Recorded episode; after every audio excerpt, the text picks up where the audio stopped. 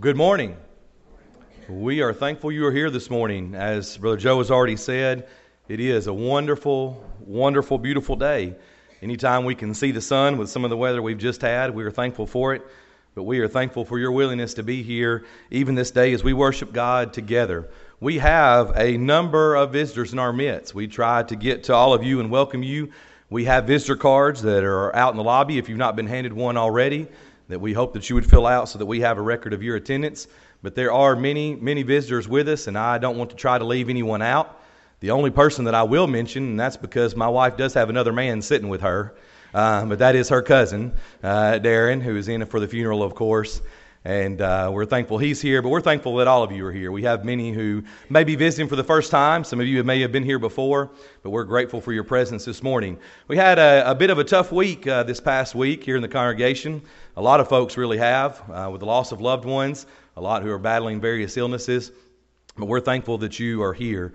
I would just say, on behalf, even as the card was read of our family, I think I can speak on behalf of the Shriver family as they've extended their thanks we're thankful to so many of you who have paid tribute to these good folks and the way that we can lift and encourage each other through all the many things that we face here upon this earth. We have been talking about the book of Exodus for a while now. We have been working through that because our young people have been taking a look at that book for the Lads to Leaders program that will take place in just over a month. We will be going to Nashville to the convention site there. And, and one of the big things that our kids participate in is the Bible Bowl. And so we are excited about that, and we're, we're having them study that and looking through it. I thought it would be beneficial for us as well to take a look at that as a congregation. By my intention, this is the last Sunday that we will will take a look at the book of Exodus. Uh, if you have a chance to listen to any of the podcasts that we put out, and the things are on the front of the bulletin there, the places that you can go to look at those, and we would love to have you listen to any of the lessons as we have taken a look at this good book and encourage yourself with the things that we've talked about. But there is a lot that is found there in Exodus. There are several good stories that take place in the book of Exodus. We think about Moses being born. We remember the basket, of course, that he was in. We think about his family uh, and how he was saved in that way. We think about the burning bush. We know that story. We think about the ten plagues, the Red Sea crossing, the Ten Commandments, the golden calf. There are a lot of good stories in the book of Exodus. But a little did you know to begin this morning, did you know that in a way, and again, I don't have the exact figures here, but in a way, the book of Exodus is really almost half full of instructions. Now, many times we take a look at the Old Testament and we, we get frustrated and we don't like to read it because there are long lists of things. Of course, there are the genealogies that are many times included there, and those are hard to read and you know, me as much as anybody messes up all the names when we go through them, but sometimes there's whole list of instructions that are there as well. Some of you may have caught uh, the Facebook video that we posted last night, and I joked about being an expert in the old law, but it's, it's kind of funny some of the things that are mentioned in the book of Exodus. And by the way, a little bit of a plug here for our lesson tonight. If you'll be back with us at 6 p.m., I don't know how many preachers promote that they're going to take a humorous lesson and look at the Bible, a humorous look at a particular uh, lesson, but we're going to do our best tonight at 6 p.m. to take a, a look at a few things that kind of seem a little bit humorous from the book of Exodus. The book of Exodus is not really the main place but there are a few chapters of instructions. That's not necessarily the thrust, but there are these instructions of how to deal with your fellow man and situations that sometimes arise. In fact, as I, have told you, we, we've been looking at this with our young people, and it's been terribly difficult for them to try to take a look at this because, uh, you know, it's hard to read and it's hard certainly to even memorize, much less it's even hard to keep your attention as they've thinking, uh, been thinking about studying these particular things. But this morning, I'd like for us to consider that maybe all of these instructions do have an application for us today. Maybe this list of instructions, the things that are given specifically in the book of Exodus, can mean something for us, and we can take some encouragement for them. We're not going to go through chapter by chapter, but as you go through, there are many instructions. I picked out a few for us to share in this morning. Chapter 25, beginning in verses 10 and 11. And they shall make an ark of acacia wood. Two and a half cubits shall be its length, and a cubit and a half its width, and a cubit and a half its height. And you shall overlay it with pure gold, inside and out. You shall overlay it. and shall make on it a molding of gold all around. Later, and you shall make the poles of acacia wood and overlay them with gold, that this table may be carried with them. You shall make its dishes, its pans, its pitchers, and its bowls for pouring. You shall make them of pure gold. Fifty loops you shall make in the one curtain, and fifty loops you shall make on the edge of the curtain that is on the end of the second set, that the loops may be clasped to one another. And you shall make fifty clasps of gold, and couple the curtains together with the clasps, so that it may be one tabernacle. You shall make forty sockets of silver under the twenty boards, two sockets under each of the boards for its two tenons. And for the second side of the tabernacle, the north side, there shall be twenty boards. And there are forty sockets of silver, two sockets under each of the boards. For the far side of the tabernacle, westward, you shall make six boards, and you shall also make two boards for the two back corners of the tabernacle. They shall take the gold, blue, purple, and scarlet thread, and the fine linen, and they shall make the ephod of gold, blue, purple, and scarlet thread, and fine woven linen, artistically worked. It shall have two shoulder straps joined at its two edges, and so it shall be joined together. And the intricately woven band of the ephod which is on it shall be of the same workmanship, made of gold, blue, purple, and scarlet thread, and fine woven linen. Now, let me take stock here and see how many people I've put to sleep already with reading all of those instructions. I think we're all still together, so we'll move on. I don't know about you, but I'm tired just thinking about all of those instructions, thinking about all these things that they were told that they had to do. I, I, tend to believe, as some of our Navy folks may remember, that they had a method. It includes a word we don't say in the Danley household, but the KISS method. Keep it simple, stupid. We don't use that word, but you know, that's what it says. Keep it simple, but yet God has given these detailed instructions for them to do these things. There's the onyx and the acacia, and we don't even have time to read of the bells and the pomegranates and the tunics and the knobs and the gold. But here's the thing do you think that God enjoyed this? Do you think He got fun out of it? Now, sometimes we give our kids a, a, good laugh sometimes or give them a hard time, and we say, you know, when they, they kind of give us a hard time about all the rules, we say, Do you think this is fun for us? Do you think God enjoyed giving these detailed lists of instructions? But you know, I have to think that these rules, all of these instructions, were given, and they're not given just for the fun of it. You see, when we take a look at what is really being said here in the book of Exodus, God is giving them a place of honor. God is giving them the instructions for a place of honor and beauty so that He can live with His people. They have been through the book of Exodus. There were, were 70 then that were into Egypt. And as the people begin to multiply, as we begin there in Exodus chapter 1, we are creating this nation, this group of people. And God says, if you will obey my commands, if you will follow what I have told you to do, this was our lesson over the last couple of weeks, then you shall be my people.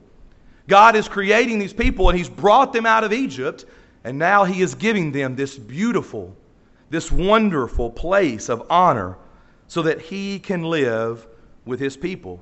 You see, He's taking great care. He's taking great care and concern and great precision to help them to help his people make a place where he can be with them. It's not an afterthought. It's not something that he just kind of came up with off the top of his head. It's not a haphazard way of just throwing things together and saying, well, let, let's see what happens. No, he, he's taking the time, the care, the concern, the precision to make it exactly right so that it can be beautiful and wonderful and so that he can be with his people. In fact, notice what happened as we follow through some of these chapters. In chapter 32 of the book of Exodus, as the Lord is finishing some of these instructions that we have just read through here, through some of the chapters 25 through 28 or so, as the Lord is finishing these instructions, we come to chapter 32, the golden calf. And, we work through that air we work through the mistake that the people made. They break the covenant, they create this idol, they're dancing around it, and they're worshiping and honoring it. But we work through that error, and the covenant between God and the people is renewed. And as we get to chapter 35, Moses begins to build the tabernacle. But notice, it's not just Moses. In chapter 35, beginning in verse number 10, and all who are gifted artisans among you shall come and make all that the Lord has commanded. Go over to chapter 35 and begin reading at verse number 34. And he has put in his heart the ability to teach. In him and Aholiab, the son of Ahisamach, of the tribe of Dan. He has filled them with skill to do all manner of work of the engraver and the designer and the tapestry maker in blue, purple, and scarlet thread and fine linen, and of the weaver, those who do every work and those who do artistic works. And then chapter 36 and verse number 1 and Bezaleel and Aholiab and every gifted artisan in whom the Lord has put wisdom and understanding to know how to do all manner of work for the service of the sanctuary shall do according to all that the Lord has commanded. You see, the gifted artisans were important to the work. The gifted artisans were important, important to what was going to be taking place right then and there. This is not a Noah project. You know, I mean, Noah had a little bit of family, but, but Noah was the main one, right? We picture Noah building this great work, this great masterpiece of an ark. But this is not a Noah project, but, but Moses is going to work with all of these people who will bring their part, who will bring their talent, and they will make this thing happen. They will build this tabernacle together. And notice again what happens in chapter 35, beginning in verse number 29. And all the congregation of the children of Israel departed in chapter 20 there or excuse me chapter 35 beginning in verse number 20 from the presence of moses and everyone came whose heart was stirred and everyone whose spirit was willing and they brought the lord's offering for the work of the tabernacle of meeting for all its service and for the holy garments. Notice in verse 22, they came, both men and women, as many as had a willing heart. Go on down, 23, and every man. Verse 25, all the women. Verse 29 again, the children of Israel. They are working together, all these gifted artisans, to help build this tabernacle. God is giving them this great tent, this place of meeting. And do you think that God could, could have just said, you know, bam, there you go? God could have just said, poof, here, here it is. He could have just made a tabernacle appear out of nowhere. Don't you think he could have done that? I mean, this is the God of the ten plagues. This is the God of the Red Sea crossing. This is the God who sent the bread from heaven and delivered the water from the rock. He could have just said, There you go. I'll make it for you. There it is. Now you can handle it from there. That's not the way that God chose to handle this. This is the God of heaven and earth. This is the Creator. He made everything around us. He could have just made this tabernacle, and there it is. But He chose instead, because in case you didn't know, God knows better than you, and He certainly knows better than me. And He realized that in allowing the people to be a part of making this tent, this tabernacle, in allowing the people to be a part of the process, something beautiful and something wonderful was made. A place for God so that He could live with His people. So you say, so what, preacher? I mean, that's great. They made that long ago. It doesn't have anything to do with me. That's a great thing that they did, the great thing that they built, but what does it have to do with us? But you know, I just have to believe that that tabernacle was something to behold. I mean, when you read about, and you, you really read, because I skipped around and I even skipped over a few verses on the slides, but when you really read about all the gold and the way that it was put together, I mean, I, I have to believe that it was something wonderful and majestic to think about. And behold, this great tabernacle that Moses and all the people, I'm sure it was masterful and beautiful. But what has God done for us today? He says, that, That's great, but that was long ago. What about us today? We don't have that. In fact, sometimes if we build a church that's too big and too fancy, then everybody kind of fusses about that as well, right? So, I mean, we don't want to make it too nice. So, I mean, that's wonderful that they had gold in this tabernacle, but what about us? But the God of the Garden of Eden, who, by the way, made that beautiful garden so that he could be with his people, at the time, Adam and Eve only, But that same God of the Garden of Eden and creating that beautiful place is the God of the tabernacle who allowed this to be built, who created this beautiful place. And he is even still the God of today. So, what has he done for us? Well, I submit to you that he's given us a place of honor and beauty where he can live with his people. The New Testament speaks about it in various places in different ways. Jesus said in Matthew chapter 16 and verse number 18, Jesus said in Matthew 16, 18, And I also say to you that you are Peter, and on this rock I will build my church, and the gates of Hades shall not prevail against it. Paul said it as well in a similar way in Ephesians chapter 5 and verse number 27 that he might present her to himself, a glorious church, not having spot or wrinkle or any such thing, but that she should be holy and without blemish. Paul said it as well in 1 Corinthians chapter 12 and verse number 25. 1 Corinthians 12, 25, that there should be no schism in the body but that the members should have the same care for one another. And even Peter, in 1 Peter chapter 2 and verse number 5, that you also, as living stones, are being built up a spiritual house, a holy priesthood, to offer up spiritual sacrifices acceptable to God through Jesus Christ. As much care and concern and detailed instructions as God gave for the tabernacle so that the people could make this place where He could be, if He gave that much thought and that much care, how much more does He care for me and for you and for His church? God gave all those instructions. He gave all that list of things so that they could make this wonderful, beautiful, glorious place that He could live with His people.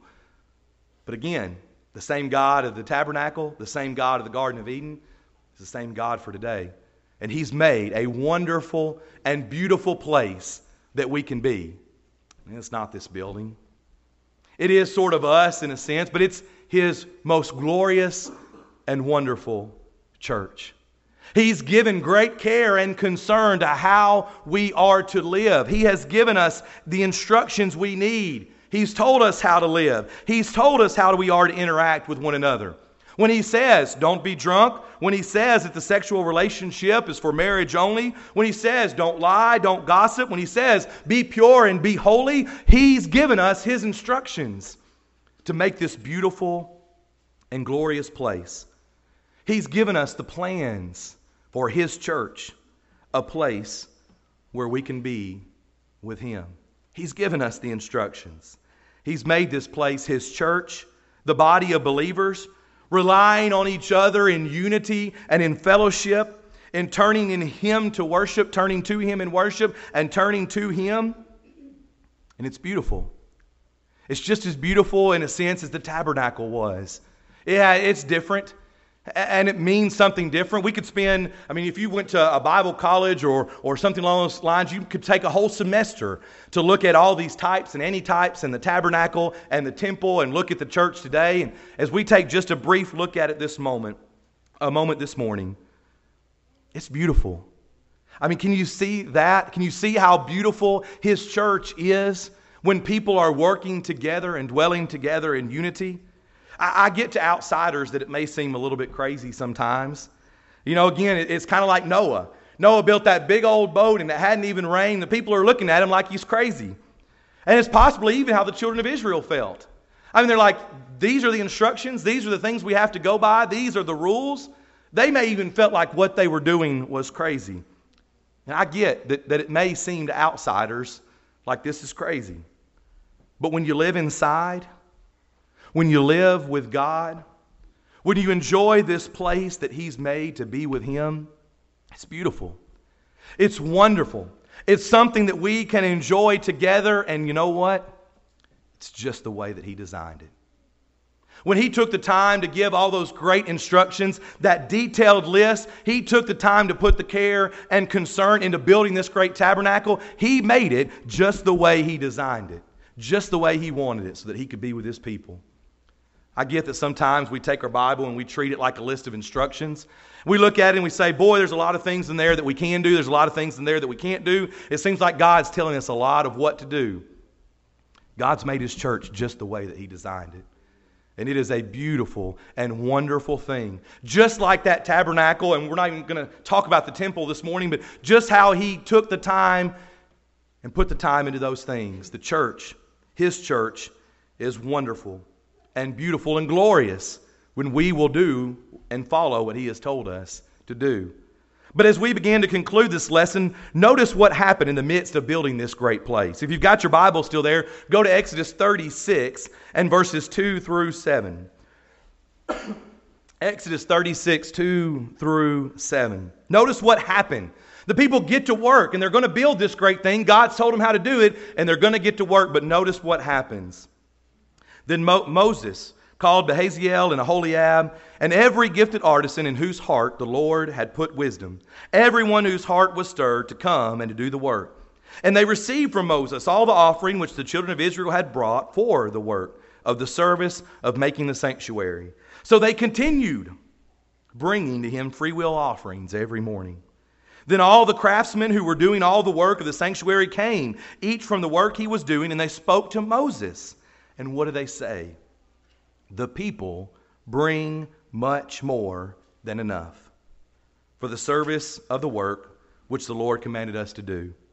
Verse 6 So Moses gave a commandment, and they caused it to be proclaimed throughout the camp, saying, Let neither man nor woman do any more work for the offering of the sanctuary. And the people were restrained from bringing, for the material they had was sufficient for all the work to be done indeed too much.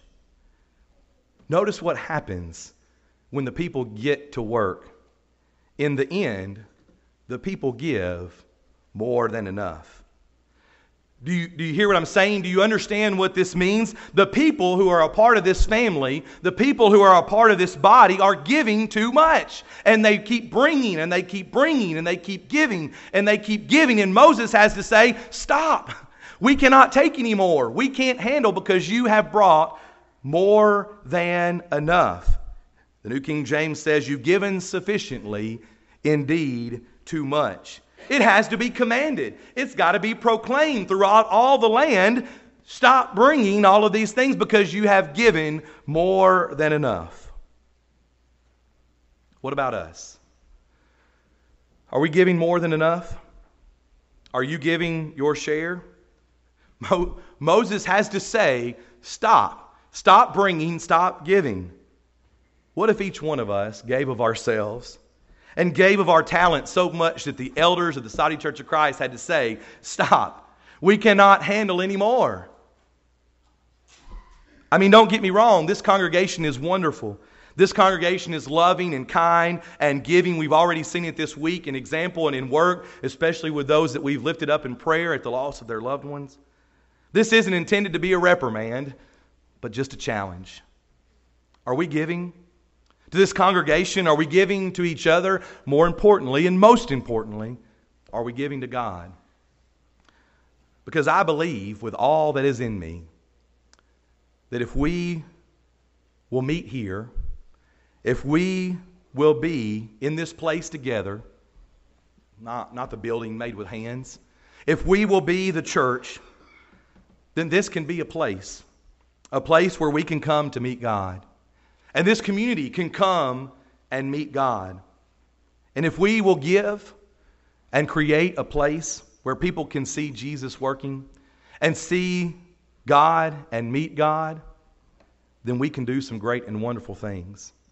If we will live according to the instructions He's given us, follow that plan and help be a part of this beautiful and glorious church that He has made, then it can be beautiful and wonderful, and it can be a sight to behold by all those not only in Hamilton County or Soddy Daisy or the Southeast United States, but in the world. But as we conclude our lesson this morning, the first step to enjoying this church, this beautiful thing that He's created, this body of people, the first step to enjoying that is to be a part of it. Maybe you're here this morning and, and you've never become a part of the body of Christ. Because if you want to be a part of this glorious church, I don't have a say in it. I don't get a vote. No one here gets a vote. The Lord will add you to His church when you become gospel obedient. Obedient to His will and what He has told you and He's told everyone in the world to do. We say it often God is not willing that any should perish, but that all should come to repentance. Maybe you're here this morning and you want to join that beautiful, glorious, and wonderful church. We stand ready and willing to assist you to think about how wonderful it is to have your sins washed away in baptism so that the Lord can add you to His church and you can begin enjoying this wonderful thing that He has created. It's beautiful, it's glorious. He has made it, He has designed it, He has told us the way of entrance. This morning, maybe you're here and you want to become a Christian. We would gladly assist you with that. Maybe you're here and you're like some of these children of Israel. Maybe you were a part of it. Maybe you worked on it, the tabernacle. Maybe you were joined in the wonderful things that were going on, but, but maybe you, you stepped away. Yeah, he said it's for somebody else. Maybe there's sin that's entered your life that separated you from God, from His presence. Because notice again, that's what the tabernacle was. He had this built so that He could be with His people. God designed the church so that He could be with His people, but we have to meet Him there. Maybe you've been a part of it, but you've wandered away. You've allowed sin to enter your life. It separated you from God and His glorious church. We're thankful for the opportunity to repent of our sins, pray to God for forgiveness, and He is willing to do just that, that we can again walk in the light as He is in the light. You see, as even as much care as He put into building it and creating it, He even took care and concern of how to enter it, and even when we wander away, how to come back. Maybe you're here this morning and you stand in need of the prayers of this congregation. That's part of the reason why it's built that we can be with Him and we can be with each other in holiness, not perfection, but in purity and in holiness together. But God's done His part. He's given us the instructions, He's told us the way. It takes a change on our part. And if you're here this morning and you need to become a Christian or come back to Him, you can make it known now, even now as we stand together and as we sing.